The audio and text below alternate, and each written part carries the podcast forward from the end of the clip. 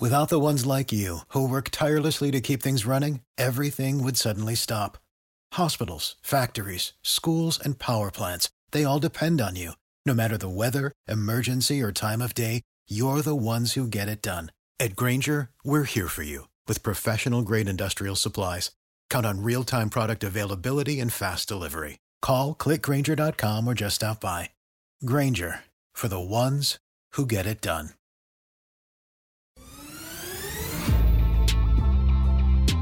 Welcome to the Bleav in Steelers podcast on the Bleav Podcast Network. Week 16 is in the books. We're down to the final week of the regular season. I'm your host, Mark Bergen, joined as always by two time Super Bowl champion and 12 year veteran of the Pittsburgh Steelers, Ike Taylor.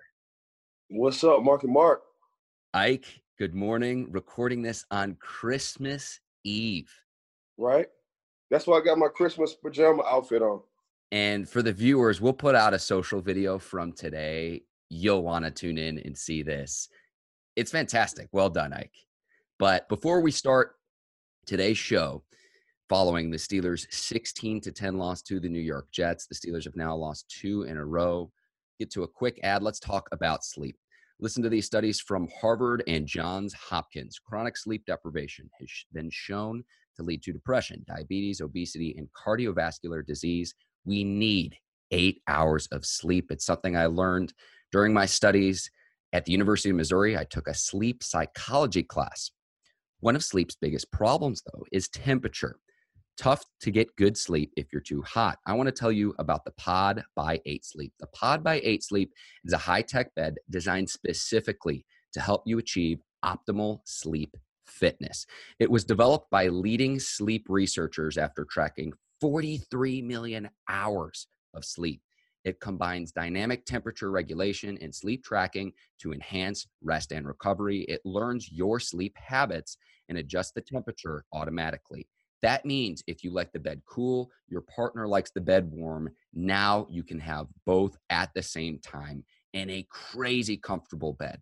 Sleep longer and deeper so you wake up refreshed and ready to take on the world. Try the pod for 100 nights, and if you don't love it, will refund your purchase and arrange a free pickup. They already sold out their first two batches, so they're going fast. For a limited time, get $150 off your purchase when you go to 8sleep.com slash pro, E-I-G-H-T sleep.com slash pro, 8sleep.com slash pro. Ike, on today's show, on Taylor Talk, we're going to break down how the Steelers could target a quarterback in the 2020 draft, but we'll start where we always do with, with your big takeaway from Sunday's game. Offense. You know, just the the inconsistency of the offense. Looking how good the defense has been playing. So, in two games, not able to get 17 points. 17 points would have got you into the playoffs. You would have beat the Buffalo Bills. You would have, you know, clinched the playoff berth at least. But losing to Buffalo, then going to the Jets, which I thought it was going to be hard to win against the Jets because the Jets have a few former guys who play on their defense who used to play with, with Pittsburgh, Steve McLendon. Then you got Hines Ward, the wide receiver coach, who, you know, feels some kind of way because, you know, when RIP, when the wide receiver coach from Pittsburgh died before the season, you know, Hines said he wanted to be that. He, said he wanted to be that coach. He wanted to come and be that coach. Pittsburgh told him no. So, you know, it, it was a lot of it was a lot on the line. Then you got Le'Veon Bell. It was a lot on the line from a Pittsburgh standpoint. Who's on either that roster or that staff for the Jets. And you can kind of tell they kind of played for Le'Veon Bell. You know, Steve McLendon kind of had extra juice at the D tackle, and you know the wide receivers was making some hell of a catches. Pittsburgh put themselves in that position. They put themselves in that position on the offensive side because they did have some opportunities. And when you look at it, you see when you look at the young wide receivers, the, the youth came into factor in these clutch and big games. And Ike, the Steelers did something that you said you would not have done in the same scenario. Duck Hodges struggling yet again. He's now thrown six interceptions in his last two games, but he got benched in favor of Mason Rudolph. And Mason Rudolph really seemed to spark the team. It's an analogy that we made last week in terms of almost jump starting a car by putting the backup quarterback in. But then Rudolph got hurt, so the Steelers had to put Hodges back in the game. Yeah, that was tough. From a coaching standpoint, you just going with the hottest hand that's during the game. Usually, you don't flip flop quarterbacks, but by default, Pittsburgh had to flop back Duck Hodges because Mason Rudolph got hurt, and Mason Rudolph came in and threw some pretty nice, some pretty nice passes. Uh, it's just the clock ticking in his head, you know, meaning that's the only difference between Duck and Mason Rudolph. Duck know where he wants to go. It's just his arm strength is not as strong as Mason Rudolph. Mason Rudolph has a spectacular arm, but he holds because he doesn't have that clock being ASAP in his head on knowing where he wants to go. So once Mason Rudolph can catch up to Duck, as in, okay, this is what I see, this is what I trust, I'm throwing the ball here, he's going to make all the throws because he has the arm to do it. You just see why Duck was a four string quarterback now because just throwing them outs and towards the numbers and them sideline passes, yeah, he knows where to go. He just didn't have the arm strength. And that was something that you saw on Sunday's game. The Steelers quarterbacks have now thrown four interceptions on throws into the end zone this season. It's tied with the Chargers for the most in the league. Hodges is responsible for three of those interceptions in the last two games. Now, Ike, one of the benefits of doing this show, sometimes we record on Monday mornings, sometimes we record on Tuesday mornings, depending on our schedules one of the benefits to recording this show on Christmas Eve on Tuesday morning is we found out yesterday that Mason Rudolph will likely not be available for Sunday's game against the Ravens. And if we would have recorded this show yesterday, we probably would have been having the debate of okay, which guy do you start, Duck Hodges or Mason Rudolph? Rudolph now looks like he'll be out. So it looks like Duck Hodges will get the start on Sunday, and his backup would then be Paxton Lynch. So the Steelers, again, they've had so many injuries, and it's not just quarterback now either. James Conner left the game and had an MRI on a quad injury. Maurkice Pouncey got carted off the field too. You hope that it's not too little too late as the Steelers try to make a playoff push. If you're gonna go with Paxton Lynch, you you have to he have to go right now. Meaning you know, once Wednesday come, right now he's talking to the coaching staff, and the coaches already know who they want to start with Paxton Lynch if you want to go with him. One thing I do know about Paxton Lynch, the young man got swag and he has an arm. You know, I, I saw that. I saw that at Memphis. Now, as far as the experience coming out of college, um, he didn't really have that much experience coming out of college, but he gained a lot of NFL experience by playing with the Denver Broncos. So you can't say that. But at the same time, you know, as a coaching staff, Coach Randy and, and the coaching staff, you got to start adjusting too. You know what I mean by that? You got to start adjusting to your personnel, uh, what you can and can't do with your quarterbacks. You gotta you gotta start having certain packages. Um, and me and a lot of guys, we have been talking about this of late. You know, OCs they just get stuck in what they like to do.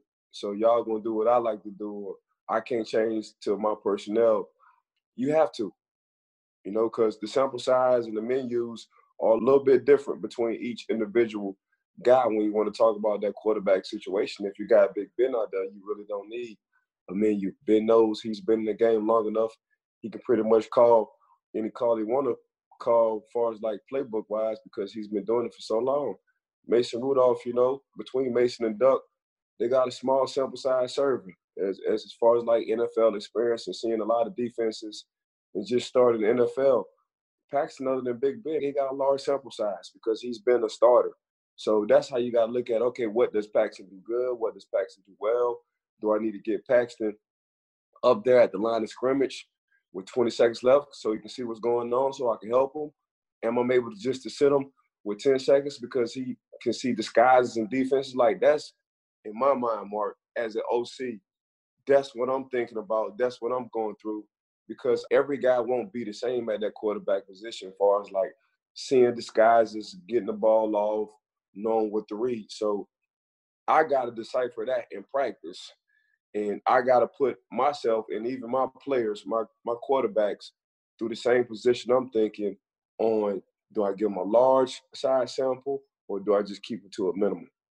And the thing I can't help but think about is if you look at the Steelers' last five games, the defense has allowed fewer than 20 points per game. Like you said it off the top. If the Steelers can just score 17 points, they beat the New York Jets. They only gave up 16 points. The week before in the loss to Buffalo, the Steelers only gave up 17 points. How many other NFL teams would love to be in that situation where the defense plays so well, where really it's the first to 20 wins the game? And the Steelers have struggled now and back to back weeks, only mustering 10 points in the loss to Buffalo and the loss to the Jets. And the thing that I'm curious about is even if Pittsburgh makes the playoffs, and I'll paint the playoff picture for you here in just a second. And this is something we're going to talk about in Taylor Talk is are you really just delaying the inevitable because okay, if the offense is struggling against a team like the Jets, a team that's not going to make the playoffs, what's going to happen to the Steelers if they do, in fact, make the playoffs? So, for the listeners, let's paint the playoff picture. Both the Steelers and the Raiders need help to get in. The Tennessee Titans control their own destiny. This is for the sixth seed in the AFC. The Tennessee Titans can clinch with a win or if Pittsburgh and the Indianapolis Colts lose. Now, the Steelers can clinch with a win or a Titans loss. The Titans are playing the Houston Texans. If the Steelers lose, that does not necessarily mean that Pittsburgh is eliminated from the postseason. Now, if the Steelers lose, they would need the Titans to lose, the Colts to win, and the Raiders to lose, or the Titans to lose, the Colts to win, and losses by Chicago, Detroit, the Los Angeles Chargers, and the Patriots. I'm not going to go through all the scenarios with the Oakland Raiders because the Raiders are a long shot to make the playoffs, but the Raiders are still also in the hunt. But Oakland would need a lot of help to get into the postseason. All you got to do is win for Pittsburgh. We've been asking for help, and it's hard to get help. You know, you stranded, AAA ain't working, your phone, your cell phone is dead, and I got a flat tire, man. You need some help, and help ain't there. All I gotta do is make sure my car is ready to go. Check my tires when I'm going on a trip. Make sure my oil change good. Got my windshield wipers. And I'm talking as the Pittsburgh Steelers. All you gotta do is win. All you gotta do is win. So Pittsburgh win and got the shot. I'm looking at the Raiders from their scenario too, though, Mark. I looked at how they got in the scenario, and all their chips fell in line. Oh, it's crazy! It's crazy. Yeah, it was like six. It was like six different scenarios, and all six of them scenarios had lined up for them that's why they're in the hunt as well. We're getting back to Pittsburgh Steelers. They're not playing their starters. They're meaning the Baltimore Ravens. Or they're not playing, you know, Lamar, which is key. He's the head guy and the captain of that ship. So they're going to rest him. That's what they said they was going to do. So, you know, you got a little bit of life. You can go in there with a better game plan, knowing that you really don't have to play Lamar, even though you got RG3. RG3 is not Lamar, no disrespect.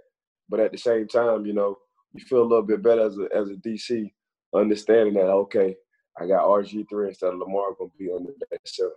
So you're confident that the Houston Texans will take care of business against the Tennessee Titans. The Titans haven't won in Houston since 2011. You're confident that the Texans are going to take care of the Titans because if the Titans win, they're in. But obviously, the Steelers, if they take care of business, that would make things much easier than if the Steelers lose in week 17 to Baltimore all I'm saying is you win, at least you give yourself a lot of life. I'm not comfortable with Houston over the Titans because I'm saying what the Titans are capable of doing. Like the Titans, and we we've been talking about this, the Titans, the Buffalo Bills, even from a standpoint, the New England Patriots, all these teams win ugly.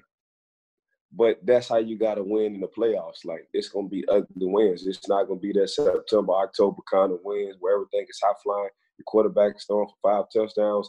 When it gets down to this cold weather, it's going to be ugly wins. It's going to be good defense, a running game, and a series or two where the quarterback have to win the game for them. And that's all these teams: the Buffalo Bills, the Tennessee Titans, and even to some standpoint, the the Patriots. They have been winning ugly, and that's how you got to win in the playoffs. So no, I'm not. I'm not comfortable at all, to be honest with you, Mark on the Houston Texans and the Tennessee Titans because the Tennessee Titans had a playoff recipe, but that was at the beginning of, since the beginning of the year. It's just not as exciting to watch. And the New York Times has this interactive graphic I love following for all the teams in the playoff scenarios.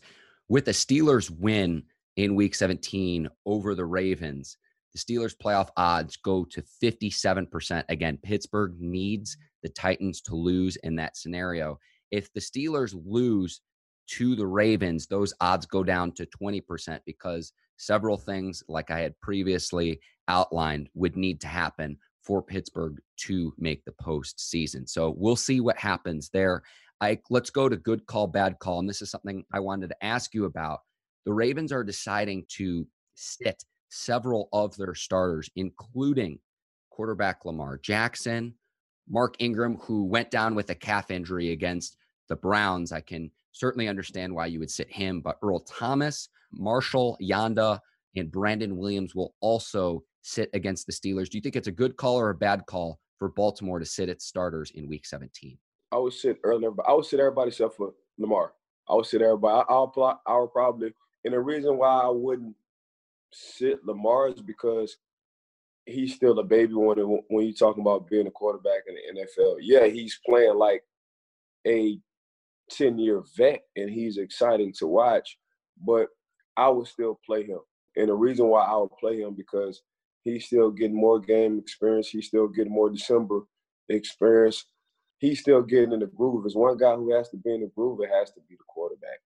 You know, so I don't know from a tight end or wide wide receiver position if a tight end is up or down, meaning if if he's inactive or not, same as for the wide receivers. But his timing, his throwing, his his seeing the field, is getting different looks. You know, when you play in Pittsburgh, you're gonna get a different look.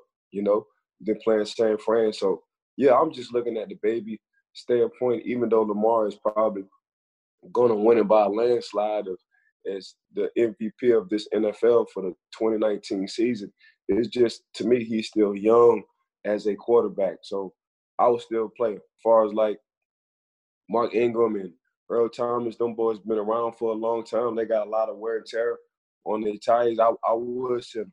I would send them because they've been in playoffs and they've been in Super Bowls. So they know the expectations. John, of course, I need a healthy O lineman. So yeah, I would send them. I would send all my my seasoned veteran guys who know what the playoffs and winning Super Bowls feels, look, and what you need to do.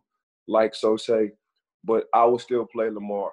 You know, I still I still would play Lamar. And honestly, you know, Lamar is the kind of kid. If Lamar says he's playing, I guarantee everybody else said they playing.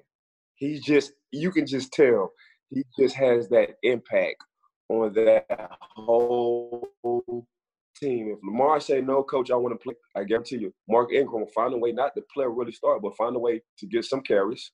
Earl Thomas was like, you know what? I'm not gonna let my young pup play and me not play uh, will play also. That's just you could just tell everybody just loves you know Lamar Jackson. So, but I wouldn't. If I was the head coach, I would. I, I would.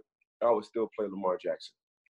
And so Baltimore will host the AFC divisional round playoff game in almost three weeks, either on January 11th or the 12th. So three weeks of waiting for those players. Rust could kick in. Now, sitting a starting quarterback in the final regular season game, it's unusual. In the past five seasons, four teams have clinched a number one seed before week 17, and only one didn't play their starting quarterbacks. The others used their starting quarterbacks for less than a half. So it is unusual. Now, RG3 will start at quarterback for Baltimore with Lamar Jackson sitting.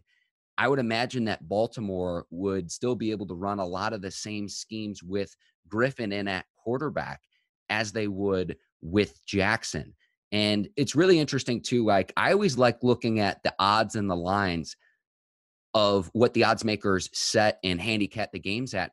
Pittsburgh's actually a two point favorite on Sunday because I would imagine it's because Baltimore is sitting a lot of its starters, but there's a reason why the Ravens are the number one seed in the AFC this season. They've played outstanding football. RG3 isn't Lamar. You know, and, and what, what makes Lamar so special is his legs. You know, he he gets he can make hundred moves in the phone booth. So to say, with 10 guys trying to tackle him. And that's hard to do. This Sunday, I think he took one of the hardest hits I've seen so far head up. And I was like, nah, bro, you gotta you can't take them kind of hits. Not not not that one. Not that one. And I think he was kind of pissed off and he understands how valuable and how important he is to not only the team but just to the NFL period. and he was kind of upset. He took that kind of hit, like, damn, I made the, the wrong decision. Um, but what makes Lamar different, yeah, a runner who can throw, you know, but he's a magician when it comes down to his legs. You know, you always see Lamar in sticky position, sticky situations, and he always comes out clean. RG3 isn't Lamar. You know, Lamar has long and short area quickness. RG3 has long area range. I mean, it, will take a while for him to build the speed, but once he builds the speed, it's a wrap. You ain't catching him. Lamar can do it from a short distance and take it long. That's what makes Lamar so different and so special. By the way, I can throw the football. Um, I have a strong arm. So that's the difference. You try to create pressure and collapse the pocket. You might have a guy too who can who can walk RG three down. You can't do that with Lamar. Lamar is escaping. He's an escape artist. He's escape con. That's just him. But the Pittsburgh Steelers, that's why I feel like they're a two point favorite this game because RG3 isn't Lamar when it comes down to escape and pressure. You know, really nobody who plays the quarterback position right now is Lamar when it comes down to escaping. Uh, Russ, Russ has some good escape escapability. Even Deshaun can show some good, but they're even Kyle, Kyle Murray, he has some good escape ability, but it's it's just consistently, you know, as quick as Kyle Murray is, and we all know he's quick and fast. You know, he's still a slide in the pocket not to take a sack. Lamar just finds a way to get out of it. You know, and he just don't happen to be tall. Usually tall guys don't have short area quickness.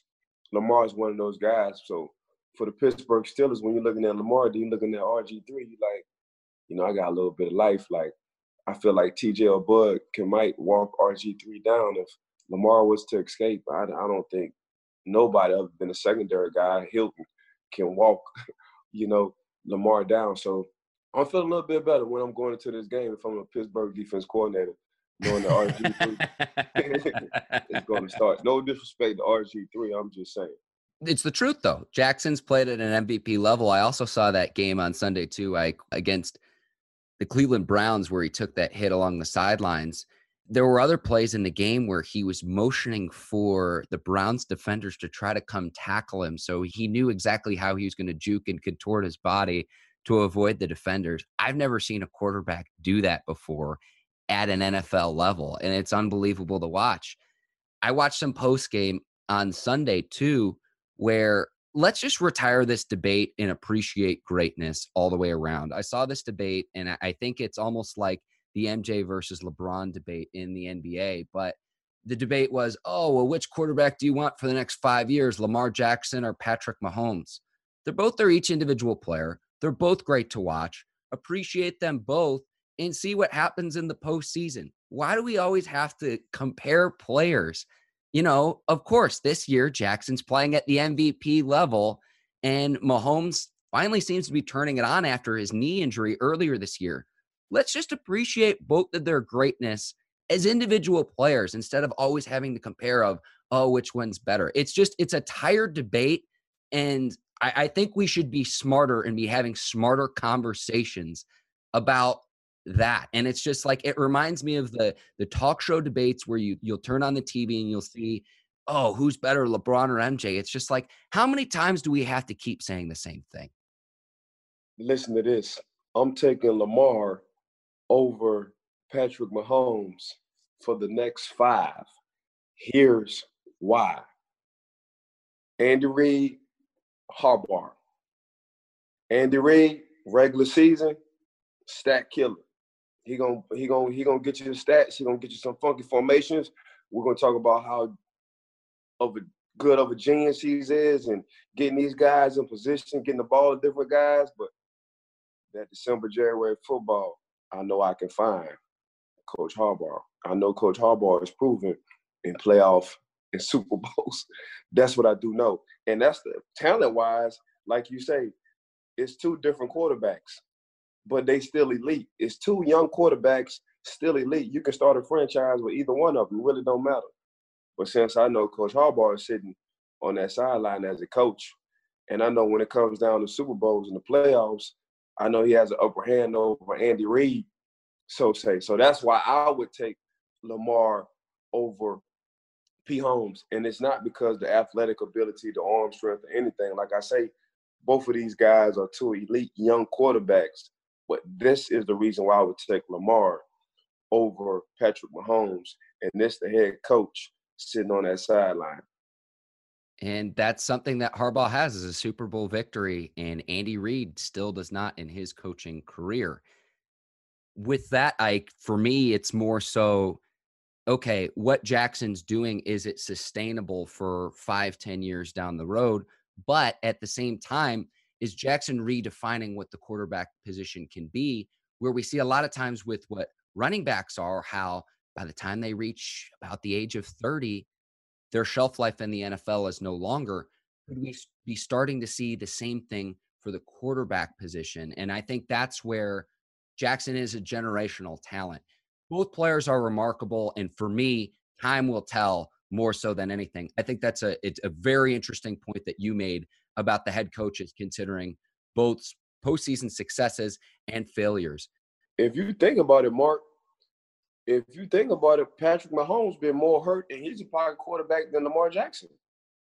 If we want to go there. So, and then as a coach, which I think you have to be smart enough, and I think Coach Harbaugh and that coaching staff and Coach Greg Norman, the OC, is like as he get older, you make him more of a pocket quarterback. So I'm gonna use his legs as much as I can right now, and I'm gonna tell him in the offseason, these are my plans for you, Lamar.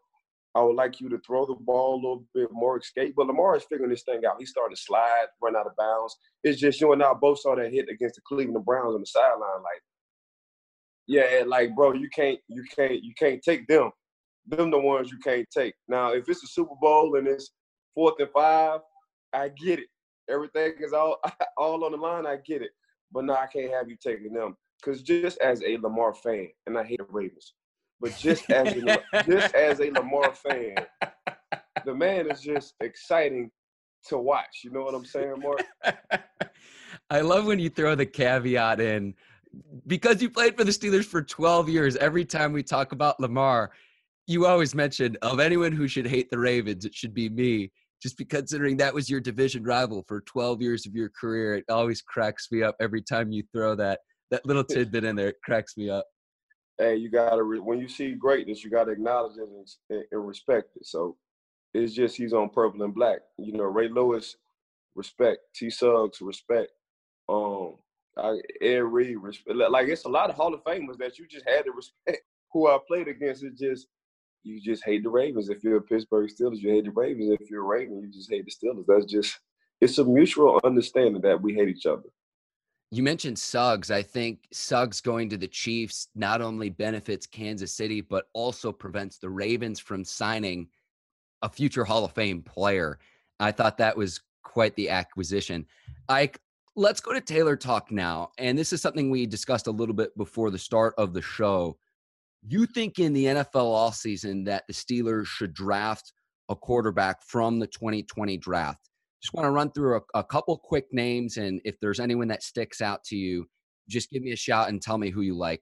Joe Burrow probably going to be the number one overall pick to the Cincinnati Bengals, so he's probably gone right off the top. But you've got Jake Fromm out of Georgia, Justin Herbert out of Oregon, Tua Tagovailoa out of Alabama, Jacob Eason out of Washington, Jalen Hurts from Oklahoma, Steven Montez out of Colorado. There's going to be several others. There's always quarterbacks from smaller schools that emerge during the draft process. Do you like any of those guys that might be a good fit for the Steelers? I'm looking at Steven Montez. And look, we're gonna talk about we're gonna talk about this because they're gonna wind up drafting him or whoever gets Steven Montez from Colorado. We're gonna be like, oh, once he get the plan, we're gonna be like, oh, this kid is really good. The reason why I like Steve Montez and you, you talked about Joe Burrow, and we saw and we see what he's doing at LSU. The boy he's having a Lamar Jackson kind of season, but more coming from a pocket passer, you know. So he he Joe Burrow reminds me of Tom Brady when Tom Brady was in his prime. Just good pocket awareness. Know how to slide and shuffle his feet. Not super athletic. I know I need to go with the ball. I always keep my eyes downfield, But you're talking about having a pocket presence. That's Joe Burrow. And that was Tom Brady when he was in his prime. You know, just a cool pocket presence. But Steven Montez, and we like to do comparisons. I'm not gonna do any comparisons. Like I look at Steven Montez since we want to. I lied. I will do a comparison. He's a young, he's a young Ben Roethlisberger. How how I look at it. Now I've been seeing this guy for a while, for a while, and I like him. And the reason why you get a guy who's 6'5", 230, athletic, young with a strong arm, his only knock is his accuracy in short area range. His arm is so strong, he has to learn how to put touch on the ball. You know, but just coming from a cold weather state and city and playing, you already know how to do. And we talked about this before the show, like Big Ben, Miami, Ohio, cold weather, I know what to do. Uh, Joe Flacco, uh, Delaware, cold weather, I know how to play. Um, Tom Brady, Michigan, you know, go to the go to the Pats, cold weather, I know how to play. So it's not a it's not an adjustment mentally. They body for the past four years, they just know how to play in the cold. They know how to throw the ball in the cold. They're not thinking, oh, it's cold. Like if you just look at Jared Goff coming from, you know, the West Coast, if he got to play in New England in that cold weather, it's gonna be a little different mentally for him. You know what I'm saying? That's just why Seattle, you look in Seattle, you see Russ like Russ just know how to play because the weather is different up there. So when he comes to the East Coast and come to these cold weather cities, it's nothing to him.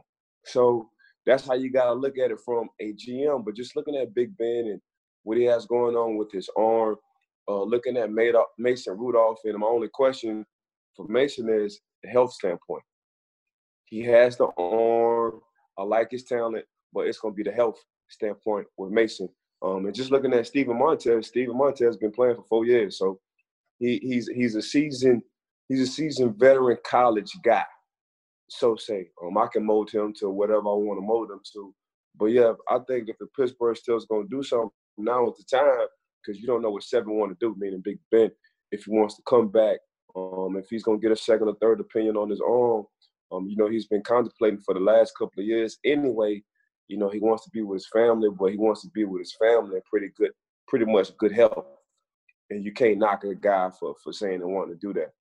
So so I'm going to the I'm going I'm going into the off season if I'm a if I'm the front office of Kevin Colbert looking at a quarterback, possibly drafting him first or second round. Roethlisberger is 37. He's under contract through the 2021 season, not due to become an unrestricted free agent until 2022. However, Steelers also have a potential out in 2021 with Big Ben. I the odd man out would probably then be Hodges though because Rudolph was a draft pick and for as well as Hodges has played as an undrafted rookie this season, team's not going to carry four quarterbacks. So if the Steelers do in fact draft a guy, someone's got to be the odd man out whether if Big Ben decides to retire, which again, he's under contract through 2021, or then you'd probably have to decide between Rudolph and Hodges which one you like better potentially. And I think it would probably be Rudolph just because that was a guy that you spent a draft pick on if the Steelers do in fact decide to select someone in the 2020 draft. Well, Mark, the arm talent is there. So, you know, I, I get the third round and all that, but I'm looking at the talent, like the arm talent is there for Mason Rudolph. You know, it's just a health standpoint. You know, he, he went through that concussion, he got a shoulder messed up, so he's out for the season. So say so that's that's what I'm concerned with right now because he's young, you know. And I and people look at young like okay, he got time. I'm looking at it like nah, if he's getting banged up this early, man, it's an issue. And the Steelers had to think something about him because they traded Josh Dobbs to the Jacksonville Jaguars at the start of the season. So there had to have been something with Mason Rudolph that they saw that they liked. Because if you would have thought that Duck Hodges would have been playing any substantial time at the start of the season, I'd have called you crazy. I also don't think the Steelers would have an eight and seven record if that were to be true, which speaks volumes about what this team has accomplished and what head coach Mike Tomlin and his staff have done with the players that they have available. So I'm glad you said that because I was going to talk about Josh Dobbs in a second so now I see why New England been doing this for the longest. They've been drafting high at the quarterback position because I'm using them as trade bait. So they've been trade bait. You can go down the line on all the trade bait quarterbacks New England has been having who was on that roster, and either they trading, they trading to the Colts who got Brissett, like uh, Garoppolo, and now he's with San Fran. Like they've been having trade bait quarterbacks for the longest, and they've been, I, I guess, they've been ten years ahead of everybody else because they've been doing this for a while now.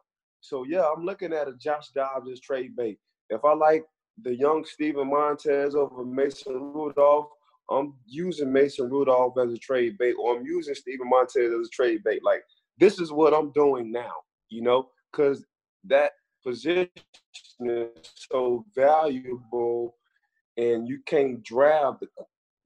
It's odd you draft for RG three and the Kirk Cousins in the same draft class. What the Redskins did six, seven years ago. That's that's kind of odd, but you see why.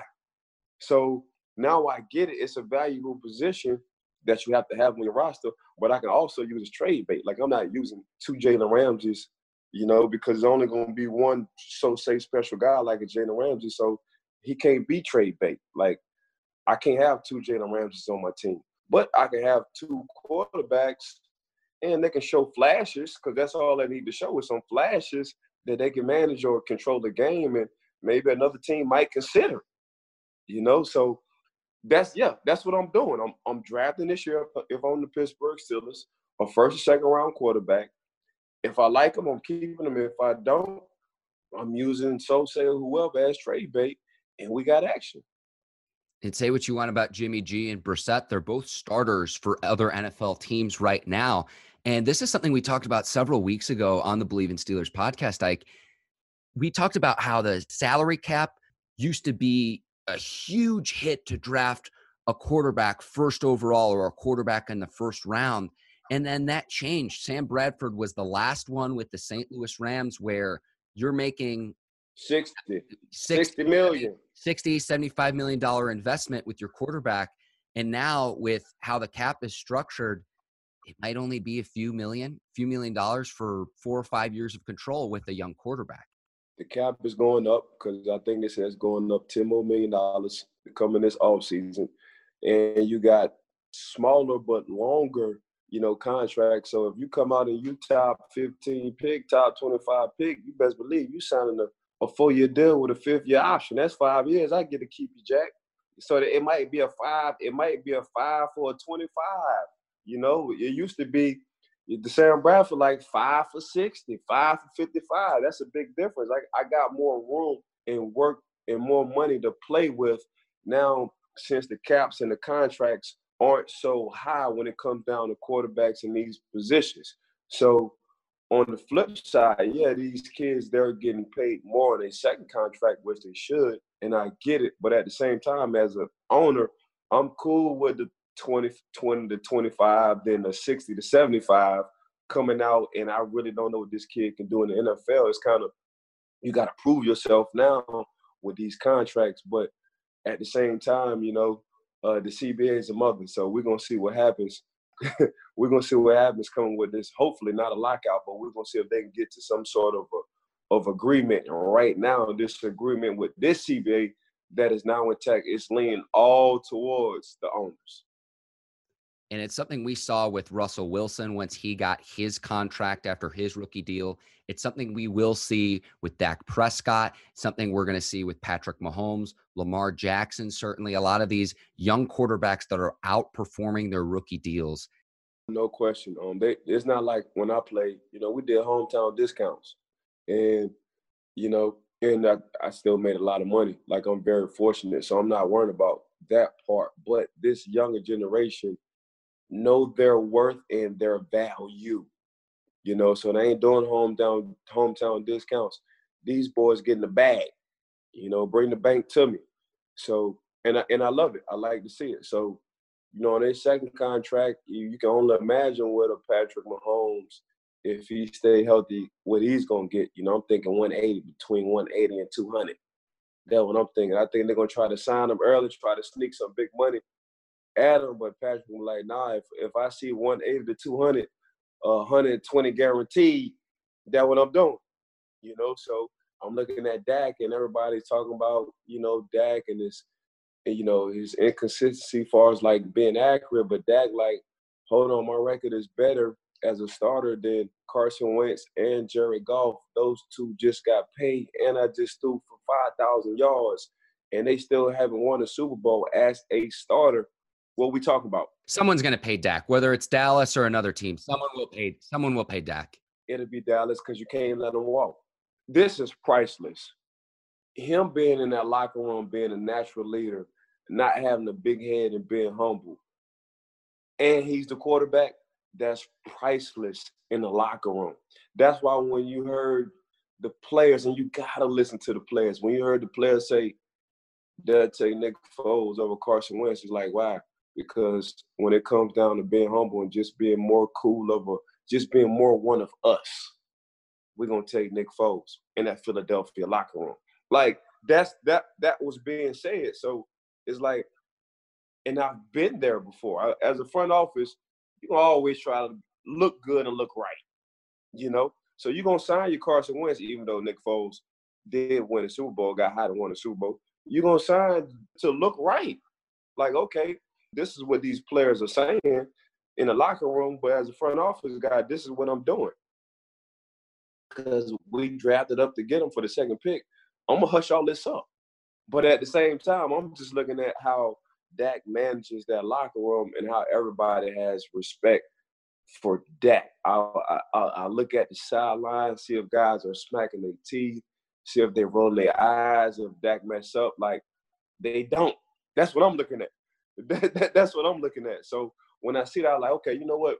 He has full control of that locker room. It's just now, you know, as as as an OC, you just got to manage uh, what Dak can and can't do. And you know, for the most part, you've been getting pass happy. And I know we're getting off the Pittsburgh Steelers script, but they the OC, Kellen Moore just been getting pass happy instead of sticking to the script when you get in a jam or two, and that's the run game. So Pittsburgh, the only thing Pittsburgh has been doing, they've been getting behind the chains. You know, second and 16, you know, third and 11. And right now, when you have your second, your third, when you're second or fourth string quarterback, it's hard to really call plays when it's second and long, third and 16. You know what I'm saying? So me personally, that's what I think what's been hurting the Pittsburgh Steelers, man, you've been getting into these second and third long situations and it's not helping. And get some points on the scoreboard too, or at least try to flip field position to help out your defense.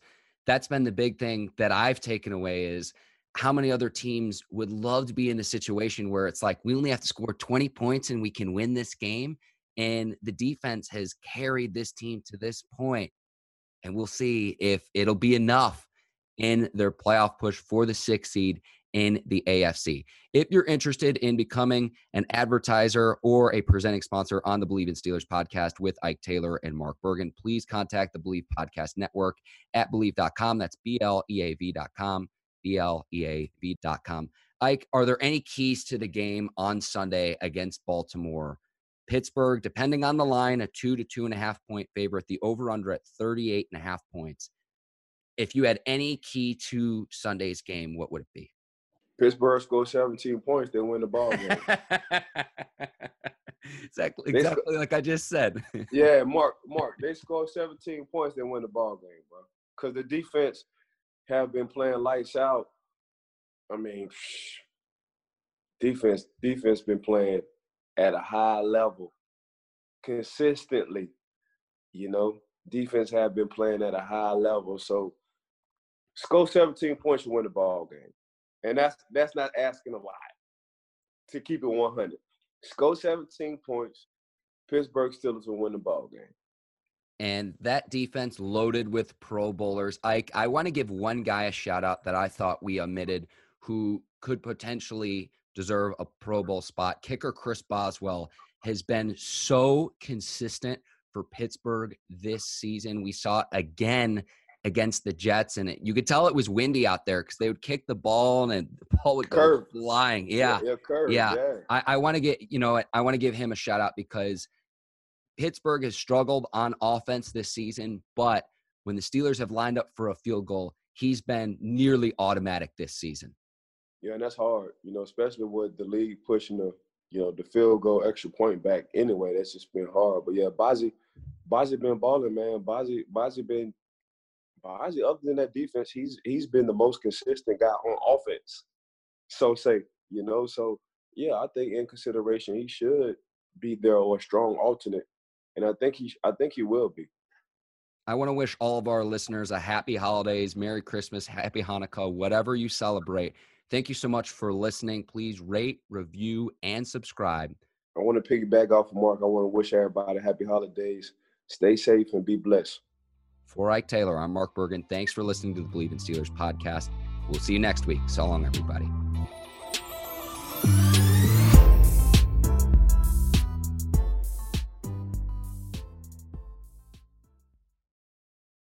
For the ones who work hard to ensure their crew can always go the extra mile, and the ones who get in early so everyone can go home on time, there's Grainger, offering professional grade supplies backed by product experts so you can quickly and easily find what you need. Plus, you can count on access to a committed team ready to go the extra mile for you. Call, clickgrainger.com, or just stop by. Grainger, for the ones who get it done.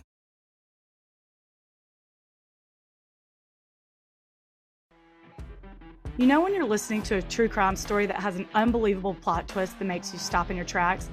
That's what our podcast, People Are the Worst, brings you with each episode. I'm Rachel.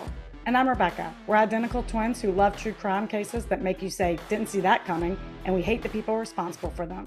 Listen to People Are the Worst now on Apple, Spotify, or wherever you get your podcasts.